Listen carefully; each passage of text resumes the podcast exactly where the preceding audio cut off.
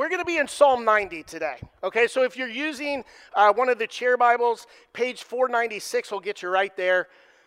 And I want to ask you a question while you're getting there. Have you ever lamented? It's a like fancier word, a word that not a lot of people use often. Have you ever lamented? Now, no, I'm not talking about Pastor Scott and Pastor Lee lamenting the fact that Coach Nick Saban is no longer the coach of Alabama. It's not what I'm talking about.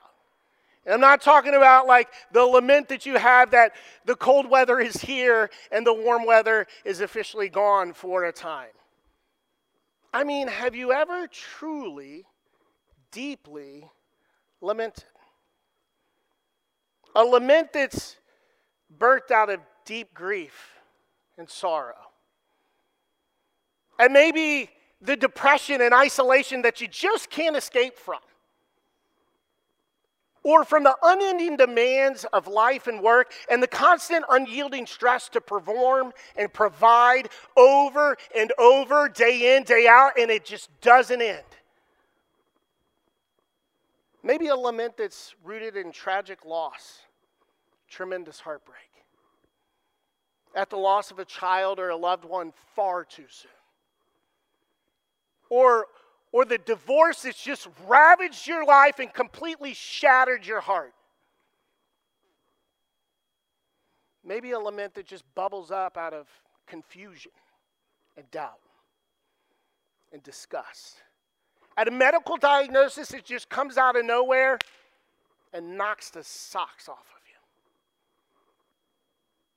Or the fact that you just spent the whole holidays and not one of your family get along. See, the chances, church, are very high that we've all lamented at some point. That we've all lamented at some point in our lives. And if we haven't, church, there is a 100% certainty that we will.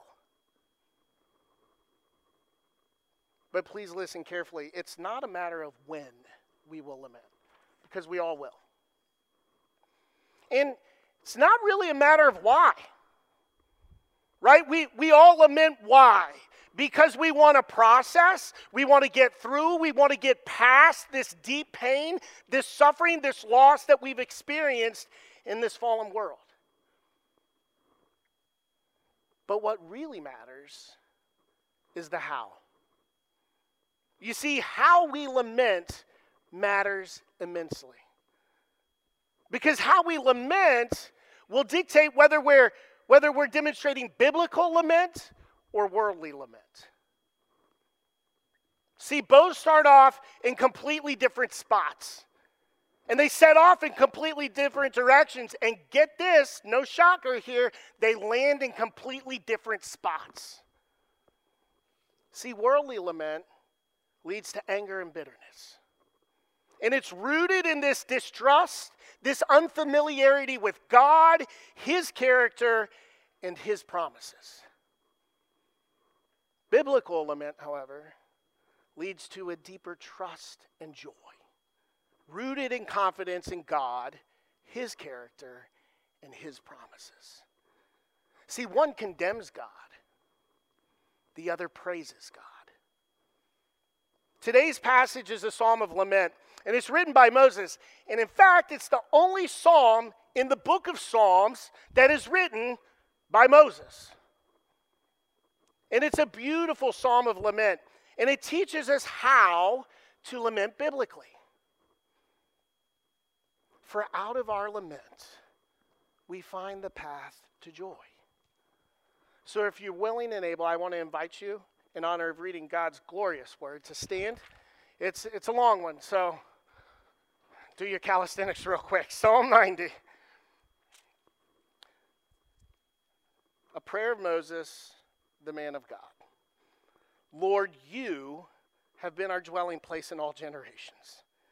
Before the mountains were brought forth, or ever you had formed the earth and the world, from everlasting to everlasting, you are God. You return man to dust and say, Return, O children of man. For a thousand years in your sight are but as yesterday when it is past, or as a watch in the night. You sweep them away as with a flood. They are like a dream, like grass that is renewed in the morning. In the morning it flourishes and is renewed. In the evening it fades and withers.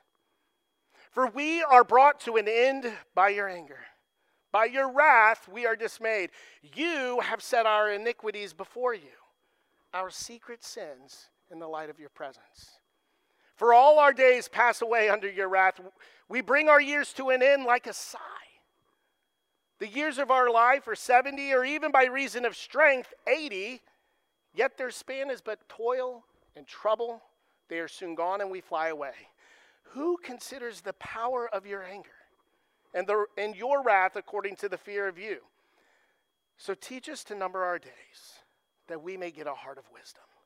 Return, O Lord, how long? Have pity on your servants.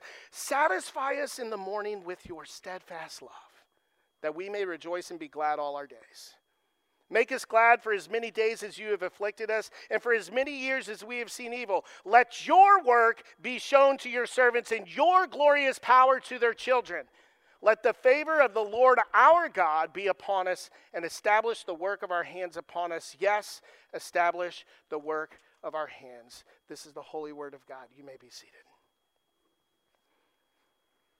So, today I, I, want us to look at how to biblically lament against this backdrop, an example that Moses sets for us, and how through lament we find the path to joy. See, the path to joy involves this it involves a perspective, it involves a problem, a plea, a petition, and a praise. It's a long psalm. I promise we will get through it. There will be an end. I promise. So let's look at how the path to joy involves a perspective. Now, maybe you've heard it said that to gain perspective, you need what? Context, right? Maybe I just made it up because all y'all are looking at me. I don't know. Sound good. Made sense to me.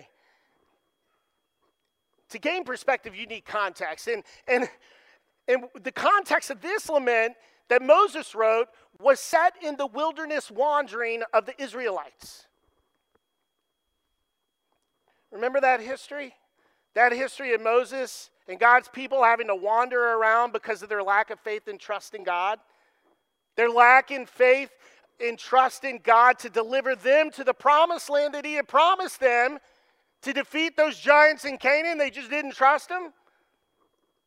That history where God was with them from deliverance out of slavery in Egypt to miraculous safety and protection in the Exodus to the glorious provision as He provided them food and water as they wandered, despite their constant complaints and ultimate lack of trust in God to deliver them.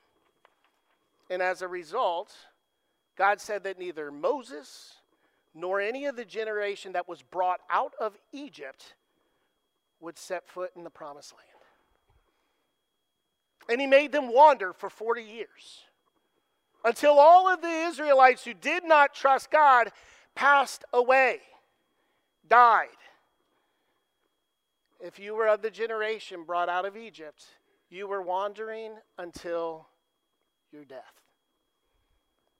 And with this bit of context, we find this beautiful song of lament that Moses wrote to God.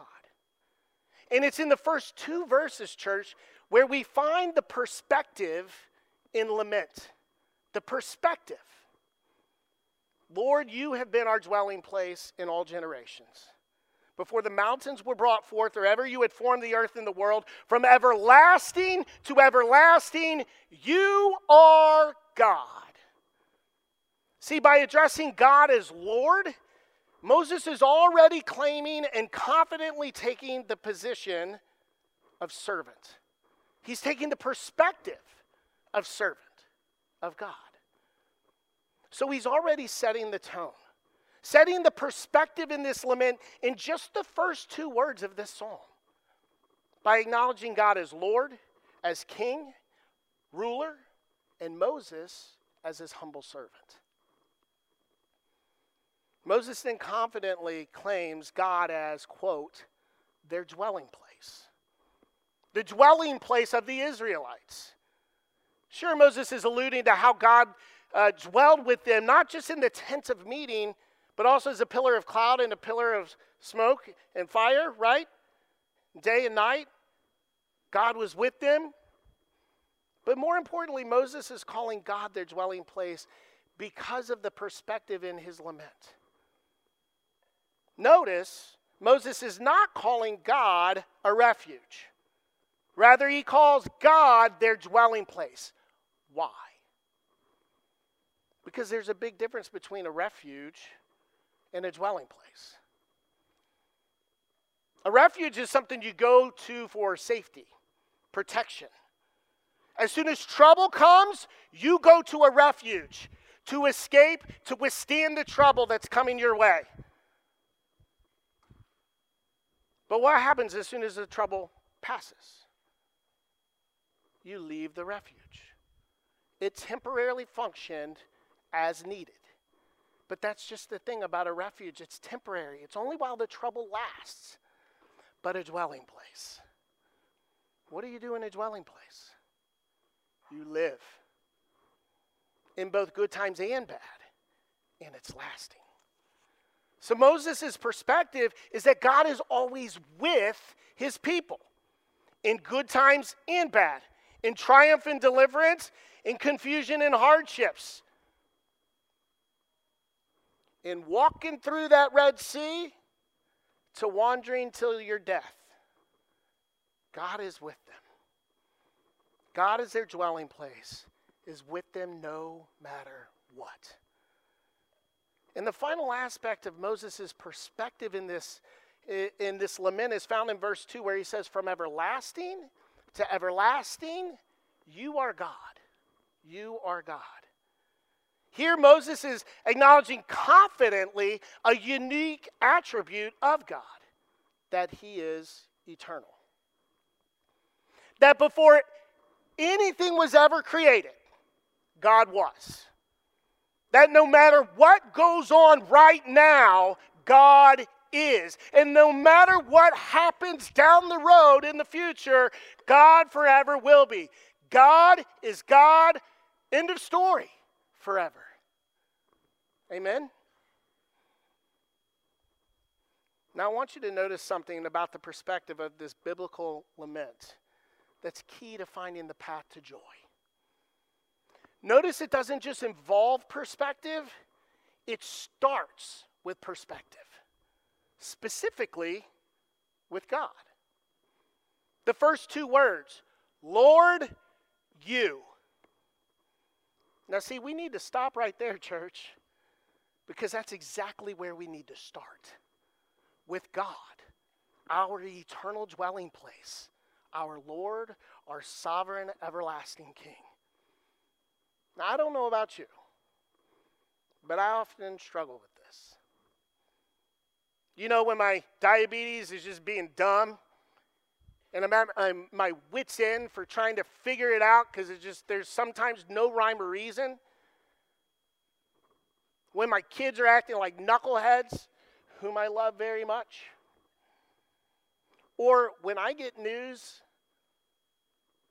that a close friend or church family are going through tremendous heartbreak, anguish because life has hit them out of nowhere, and I get sucker punched.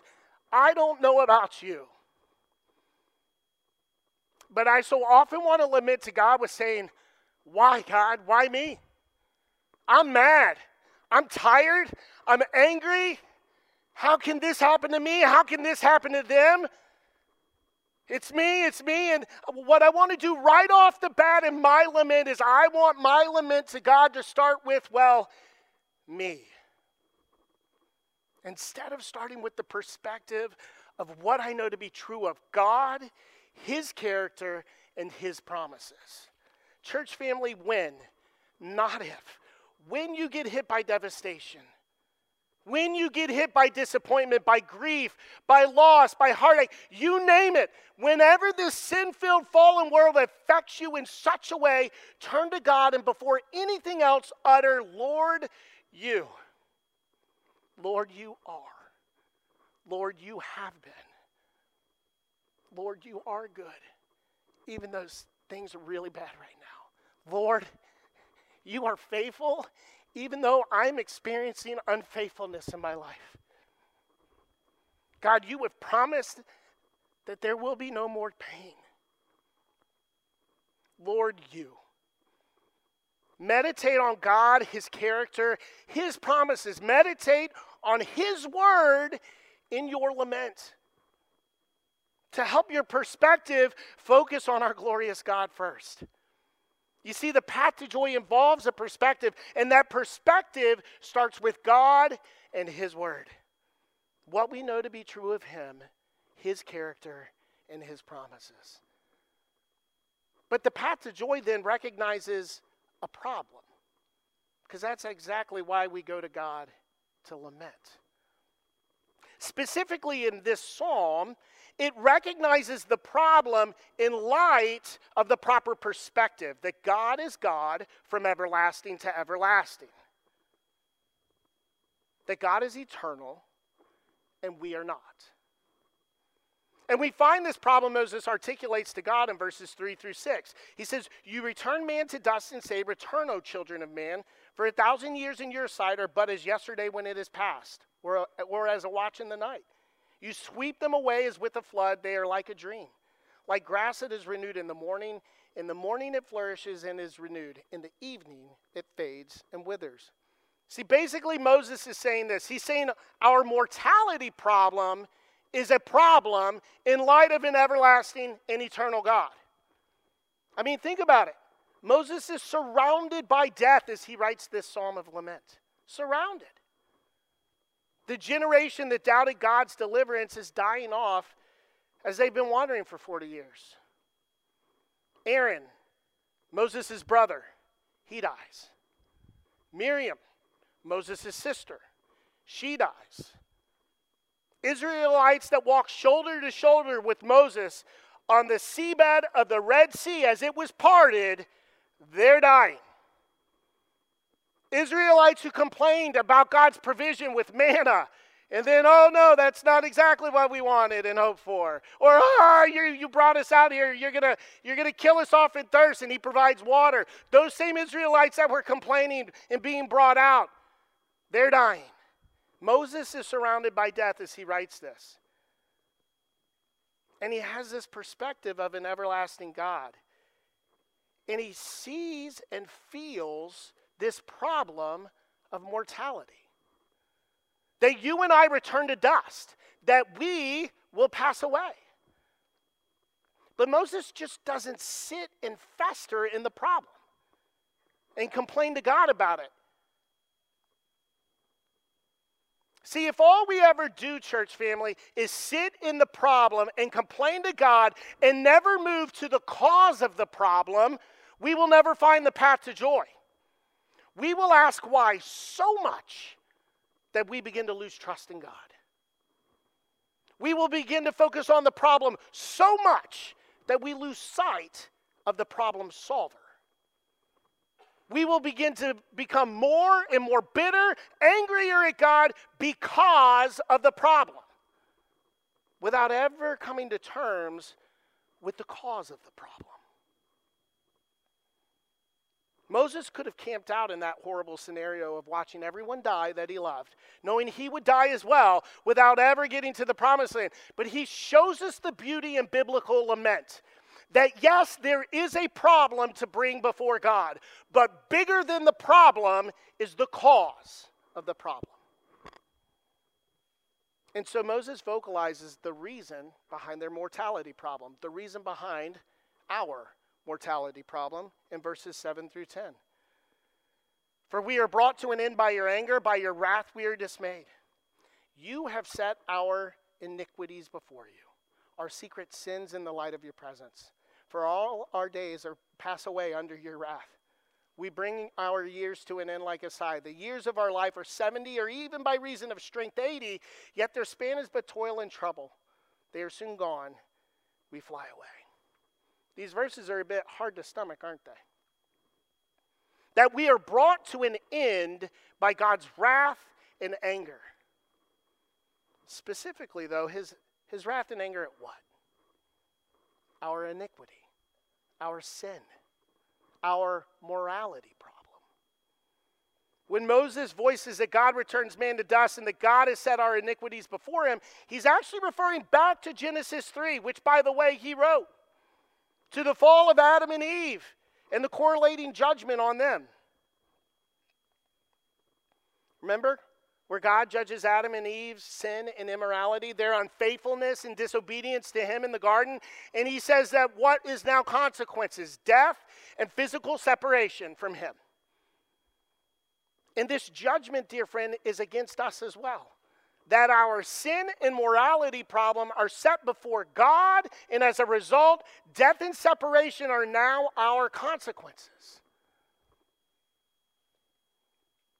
And the thing is, is our sinful, selfish, prideful hearts, they want us, they desire for us to think that this felt problem that hurts so bad in our lament, this problem that hurts so awful, in this case, in Moses' case, our mortality, that it's the bigger problem to cry out to God with, the bigger problem to dwell on. I mean, it sure feels like we should, right? But actually, as we see in Moses' lament, it's our sin and morality problem that should distress and grieve us even more. See, our, our morality and sin problem is bigger and far more pervasive than our mortality problem. I mean, losing a loved one or watching someone we love deal with horrible affliction, it's a real problem, isn't it? And it's a problem we should bring before God, right?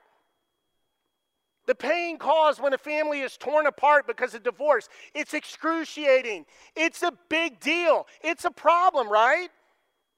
We should bring it to God, right? That feeling of abandonment and ridicule and disgust, it's the coldest thing to ever feel. And that's a problem. And a problem that should be brought before God. All of these problems, our problems, have merit because they cause real pain and anguish, not just in us and others as well. But at the core of all of these problems, dear friend, listen carefully, is our sin problem. See, our morality problem is really what affects everyone and everything. It's what makes this life so hard, what makes this life so short, unbearable, unrelenting at times. Why do I trouble and toil to provide for my family? I don't even like my job. Why do my loved ones pass away too soon? Why is there death? Why is there disease? Why is there cancer? Why am I a jerk sometimes? Why are they jerks sometimes? Why do I struggle with Fill in the blank. Why do they struggle with? Fill in the blank. Why do I get frustrated with my kids or spouse so often? Why do I lose my temper? Why do people say such mean and hateful things? Why do I think such mean and hateful things? We have a mortality problem, church family, because of our morality and sin problem. And the latter is far heavier and graver than the former. But please listen carefully. When we humble ourselves in our lament to God, to look past the problem to the cause of the problem, the reason for the problem we experience, we begin to see more of the path to joy. And so, with the perspective of the truth of God, His character, and His promises, we cry out to Him in desperation with the problem and focus on the cause of that particular problem. And out of the cause of the problem, we articulate a plea to our Heavenly Father. Because the path to joy involves a plea. And when you think about a plea, this plea, our plea, it's birthed out of an urgency to the stated problem and cause of it. It's like Just as a mother pleads for the firefighters to go in and save her child, she's not going to be flippant and nonchalant about it. She's not going to say, Hey, I know it's an inconvenience, Mr. Firefighter, sir, but when you get a free moment, um, could you go up there and save my kid? No. She is ripping their stuff off, getting them down, and yelling and screaming at them because it's an urgent request. Our plea to God is an urgent request birthed out of the problem, the stated problem and cause of it. It's an earnest appeal, and we see this plea that Moses makes in his lament to God in verses 11 and 12. Who considers the power of your anger and your wrath according to the fear of you? So teach us to number our days that we may get a heart of what, church? Remember, Moses' plea is birthed out of the problem and its cause. And so Moses is rhetorically asking God, God, who really thinks about death? Who really thinks about its cause? Who really ever considers sin?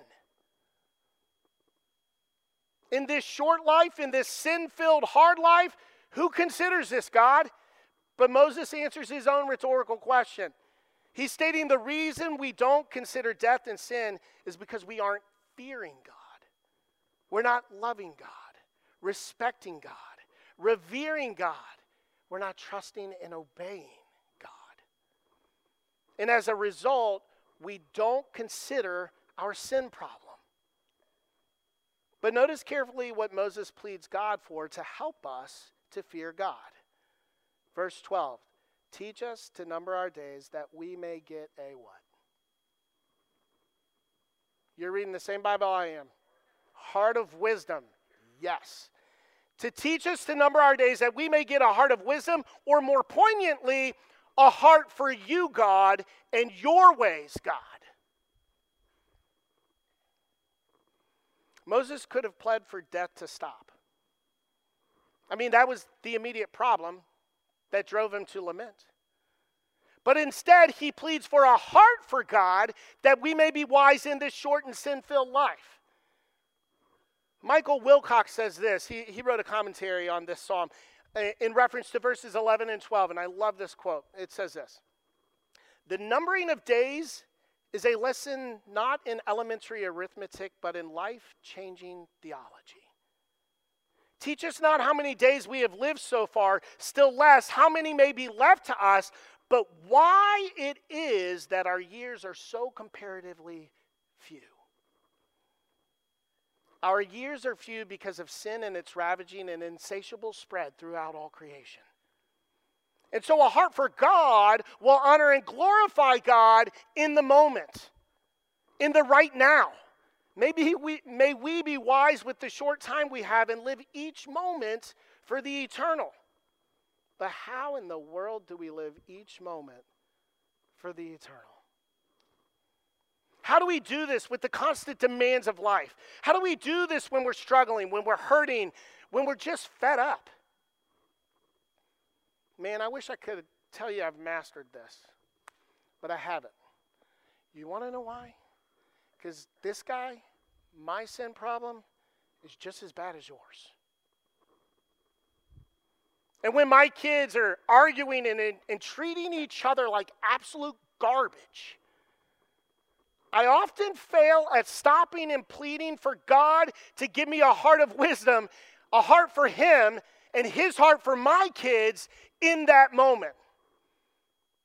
I often respond to their fallen condition out of my very own fallen condition, specifically frustration. Why? Because I can't fix them. They're broken. You're broken. I'm broken. And when I fail, I can't get that moment back. That right now is gone. But oh, in those sweet moments when I do slow down and I plead for God for His heart for my kids, that right now is not squandered. It's not wasted. And in that moment, God is honored and glorified. I think constant, intentional, strategic times of prayer to God ahead of the situation you struggle with is a great practice. If you know you struggle the moment you set foot in the door of your house, stop and pray before you set foot in the house. If you know that you struggle so hard with the people that you interact with on a daily basis at work, before you interact with those people, pray. Plead to God for His heart for them. I think it's as easy as when you're driving home. God, help me be wise with my time as I go home to my spouse and my kids. Maybe it's as you take a break at work. You ask God for His heart for those who've frustrated you. Maybe it's as you have that cup of coffee, that glorious goodness in a cup each morning. Because you know that that day has got a lot on its plate. And you plead for God for His heart for whoever and whatever, moment by moment. So, to answer how to live for the eternal right now, pray for God to give you the heart for Him out of the desperate disgust of sin that's affected whatever situation you find yourself in. So that you can honor and glorify Him in the right now. Plead with Him to teach you to number your days that you may gain a heart of wisdom, a heart for Him and His ways.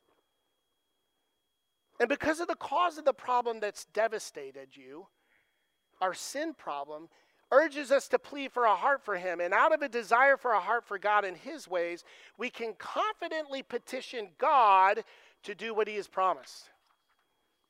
So, out of our plea to God, we then turn to petitioning God because the path to joy involves a petition. And Moses makes his peti- petition known in verses 13 through 17 at the, the rest of our psalm. Return, O Lord, how long? Have pity on your servants. Satisfy us in the morning with your steadfast love, that we may rejoice and be glad all our days. Make us glad for as many days as you have afflicted us, and for as many years as we have seen evil. Let your work be shown to your servants and your glorious power to their children. Let the favor of the Lord our God be upon us and establish the work of our hands upon us. Yes, establish the work of our hands. Guys, I'm going to be honest. There are like five trillion sermons that can be birthed out of this one psalm. And I know that this part, this petition part's long and beefy. And it's a lot to digest, but there really is a common thread in this petition that Moses makes. There's a common thread in this petition, and it's Moses' confidence in God's compassion and covenantal work. It's Moses' confidence in God's compassion and covenantal work. By saying, Return, O Lord, and have pity on your servants, Moses is asking for God to show his compassion to his people once again, based on his covenant with them.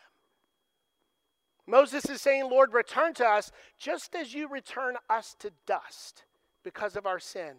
Please return to us because of your covenant with us. We are your faithful servants. Would you please relent and turn from your wrath? He's humbly acknowledging that as servants, they've been humbled and they're repentant. And as a result, he confidently asks God to relent and turn from his wrath on them and their sin. And petitions God to turn towards his compassion for them and his covenantal work in them and their children. I mean, you can read this confident petition from the lens of, oh Lord.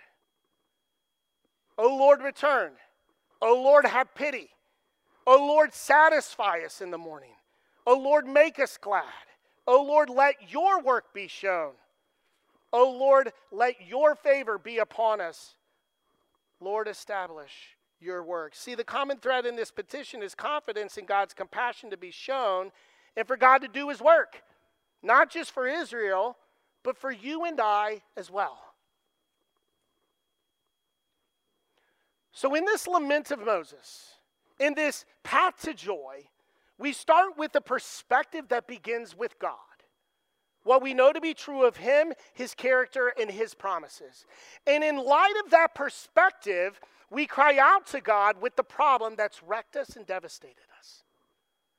But we don't just sit in that problem because we recognize that the cause of the problem is vastly worse than what initially drove us to lament. That this sin problem you and I have is a big stinking deal. And because it's a big deal, we urgently plead for God for a heart that fears Him, a heart that considers our sinful condition, a heart for God and His ways. And with our heart in the proper place, we move to confidently petition God to do what only He can do, to show His compassion and covenantal work. And out of that confident petition, we can praise the response of God in Jesus Christ. And here's our final point that the path to joy involves a praise. Here's where, out of our lament, we can turn to praise and find joy because of the response of God to our petition. Praise be to God, our Lord, our Savior, our King. He answers this petition. How? Verse 14. Satisfy us in the morning with your what? Say that again. Satisfy us in the morning with your. It's great when we read scripture together, audibly. It's his steadfast love, church. This is so beautiful because the steadfast love that was asked for in this lament of Moses was and is answered in the person and work of our Lord and Savior Jesus Christ. Amen? Romans 5 For while we were still weak, for while we still mess up, for while we still deal with affliction, trouble, turmoil, disease, heartache, while we are we're still weak at the right time, who? died for the ungodly, for us. For one will scarcely die for a righteous person, though perhaps for a good person one would da- dare even to die. But God shows his love for us in that while we were still Christ for us. Since therefore we have now been justified by his blood, how much more shall we save by him from the wrath of God? God our Father in Jesus Christ showed his steadfast love for us in that while we are still sinners, he died for us. He put death to death. For those who believe, he bore the wrath of God so you and I wouldn't have to, because we never could. And if he bore the wrath of God, we can confidently take our laments to him, and he will turn them to joy because of him and only him. But for those of you today who haven't trusted in Jesus Christ for the forgiveness of your sins, the time is now, dear friend. If you want to know the answer to the problem that plagues your every waking hour, we'll have a response team down front at the end of service. If you need prayer because you, you just can't see, you can't find, you've forgotten the joy in Christ because this sin filled life has got you doubting the goodness of God, come down front and talk to someone. See, the sin problem we have, this sin problem that we experience day in and day out, was solved by Jesus in life, death, and resurrection. Amen? For those who believe, sin will be no more. For those who believe, there will be no more lament, no pain, no loss, no confusion no agony, no sweat, no tears, absolutely no heartache. Because the love of Jesus, his heart for us, has abolished sin and its consequences in eternity. But until there, dear, uh, until then, dear friend, be reminded of this. There is hope in our lament. Through our pain and suffering, there is love in our lament. through our struggle and trials. And there is joy in our lament in this short and sin filled life. And it's all rooted in the compassion and love of Jesus Christ. May you be satisfied every morning with the steadfast love of God in Christ Jesus, that through your lament, you find the path to joy. You revel in the compassion and love for you that is only found in Jesus Christ. Let's pray. Holy God, I'm always in awe at your love for a selfish guy like me. The guy who messes up continually. And God, we come before you now, confessing our sin, confessing our foolishness, confessing our lack of trust. God, we are asking, we are pleading for a heart for you and your ways, God. That we may be the salt and light. God, can you just impact us in such a way? Remind us of your goodness and your compassion shown through Jesus Christ in such a way that, God, we are just wrecked with this sin problem. God, and life is hard. And God, we cry out to you, but you are faithful, you are good, you are everlasting. God, help us to humbly confess God, we have every bit of a part to play in this messed up world. God, thank you. Praise be to your beautiful Son, Jesus, for taking that punishment that I deserved, that we deserved. And thank you that through that pain and that agony and your wrath that was put on him, God, that we can experience love, hope, and joy. God, thank you for the reminder that you loved us while we are weak, while we are sinners. God, we come to you right now, giving you all the glory and honor. And it's through your Son's beautiful name we pray.